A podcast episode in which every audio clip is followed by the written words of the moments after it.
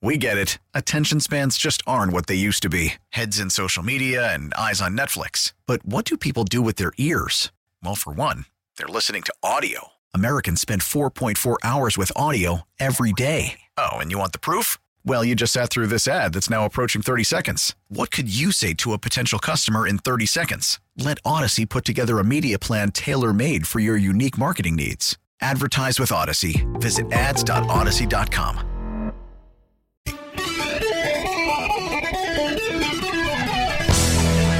good morning and welcome. Hour number three begins. It's 8.06. You're tuned to the Bob Rose Show. Time check brought to you by Hayes Jewelers, where the answer is always yes. Greg Cassidy is here as well. We've been talking about election and continuing election results. It's, uh, it doesn't make me feel good about the process. We'll get into that a little bit further. But right now, uh, we've got Ocala Police Chief Mike Balken joining us right now. Good morning, Chief. How you doing?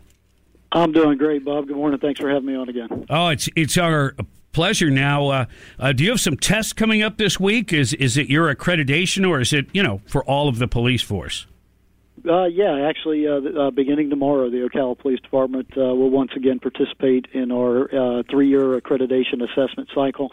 Uh, it's uh, it's an interesting time time for us. This year, we actually hope to attain our Excelsior status, uh, Bob, and that's really the highest form of recognition for those agencies basically demonstrating a, a, commitment by attaining five consecutive reaccreditation assessments without incident. So this has been uh, something we've been working towards for 15 years. We're extremely excited about it, and uh, hopefully things go smooth and uh, you know kind of serve as a, a testament to, to how well we're doing here in Ocala. Wow! All right, very very strong. Thanks for sharing that with us. It's the kind of thing that you know the general public we're not always going to be quite aware of, uh, but that is uh, a heck of a thing to shoot for, and we hope we hope you're successful in that.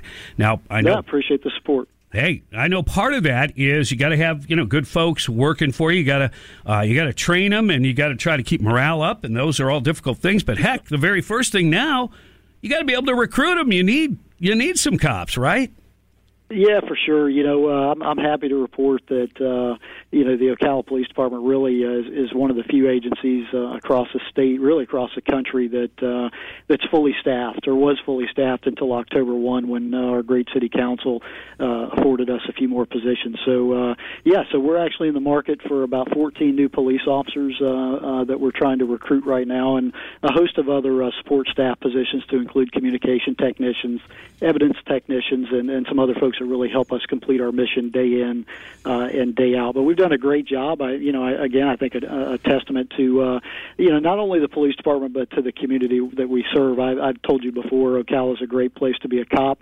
We get a tremendous amount of support from our elected officials, from the mayor, council, and more importantly, the the citizens that we serve. So we've done a great job of not only rec- recruiting some of the really best talented uh, uh, cops out there, but retaining them as well for you know for their entire career. So uh, uh, yeah, so we're hiring anyone looking for a for a job, an exciting, uh, really a career in law enforcement uh, can simply apply at ocalafl.org, and uh, we'll get you uh, not only in the process, but uh, we can also sponsor those folks that uh, need some help getting through police academy. We'll pay all those expenses uh, and uh, and get you through that six month process and, and get you through the onboarding process. So uh, yeah, it's a great time. Like I said, I'm I'm happy to, to report that we're we were fully staffed up until October one, and now just uh, topping off those over higher positions and making sure that we uh, uh, continue forging ahead. Man, it's it's, it's a, again a great time to be a cop in Ocala, Florida. Yeah, there's some great opportunities there for uh, for folks, so they need to check that out. Um, and uh, look, and law enforcement's law enforcement. The bad guys don't, you know, come into town and go, "Oh, Ocala seems so nice. Let's not commit any crimes here." I mean, you got a real job to do, and uh, you know, sometimes it's you know the folks kind of maybe just under the radar a little bit uh, that are running scams. You've got panhandling issues that are beginning to grow in your community. Uh, tell me about those things and what you plan to do. Yeah, so we you know we've seen a, a huge increase in in panhandlers uh, throughout the region. I know Gainesville's the same way. I see it across really across north central Florida altogether, from from St. Augustine to Gainesville and and all points in between to include Ocala. Uh, yeah, and it's unfortunate. You know, our folks, our citizens here have uh, a big heart uh, and quick to open our wallets to to want to give to these folks standing on the side of the street with a with a sign that says hungry or will work for food. But uh, you know, I, I guess uh, in a in a in an effort to to educate.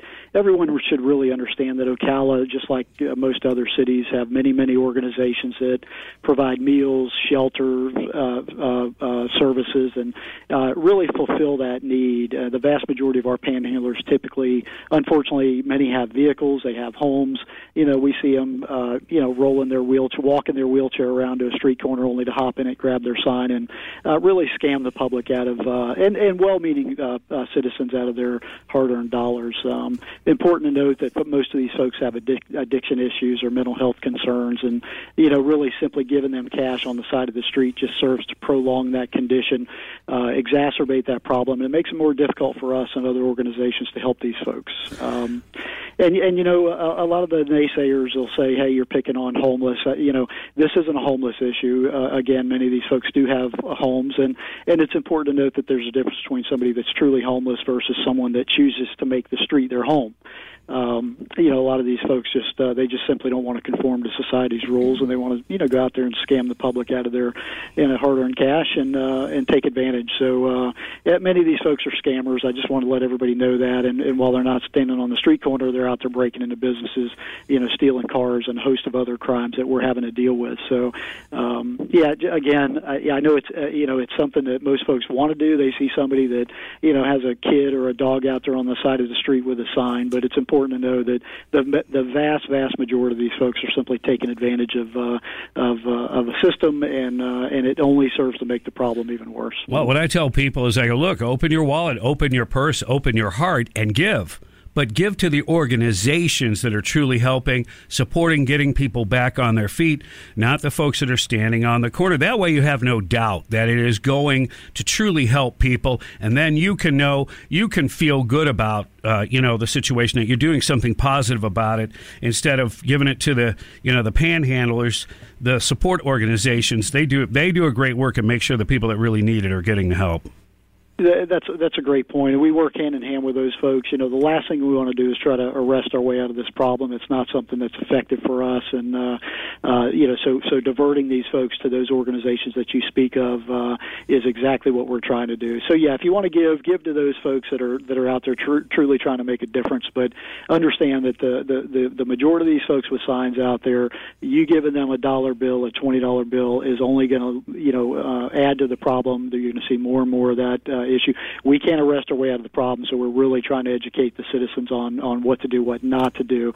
Uh, and again, I'm I'm begging those folks out there: if you give, give to the organizations. Don't give to these people making their problems worse. You know, uh, when when you do that, when they're when they're you know facing these addiction problems and, and uh, mental health problems, what ends up happening is you you end up fueling that that drug need. And, and quite frankly, uh, some of those folks that give are you know they're they're responsible for some of these overdoses. These folks are going around the corner buying fentanyl, getting high, and and dying from overdoses, getting hit by cars, you know, crossing the street, getting hit by trains. I mean, we've seen it all just in here in the last couple months. So, uh, if you really want to make a difference, stop giving to these panhandlers. And, and not for nothing, if uh, those folks out there that follow us on social media, we're going to start uh, doing some educational components on this very issue uh, through our social media with with uh, the use of videos and interviews and things like that to really try to educate uh, the public on on how they can really help with this problem and not make it worse. That's a that's a great idea. And before we let you go, is there any other scams that are popping up, calling people saying, uh, you know, you're going to be arrested if you don't send money with this gift card? Are you seeing any of yeah, that on the rise?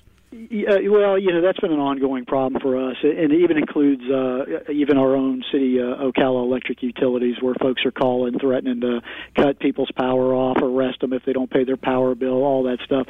The bottom line is you, you, you got to be very cautious on those calls that you're getting. Most of these organizations that are, um, you know, on the up and up are not going to reach out to you. They're certainly not going to call you and tell you they got a warrant out for your arrest. So, uh, yeah, beware. There's a ton of scams going on out there. You know, we've got a, unfortunately, uh, we're not immune to this whole immigration issue. We we know for a fact that there's been busloads of immigrants uh, dropped off right here in Ocala. We know some of them uh, have come from some uh, some uh, notorious uh, countries, and and they're already setting up uh, uh, scam uh, organizations right here in Ocala u- with the use of computers and things like that. So we do, you know, we we do see these scams on the rise. We think it's going to get worse before it gets better. So uh, yeah, buyer beware, be cautious of who you're talking to, and you know, you don't have to give any information over the phone without confirming who you're talking with first.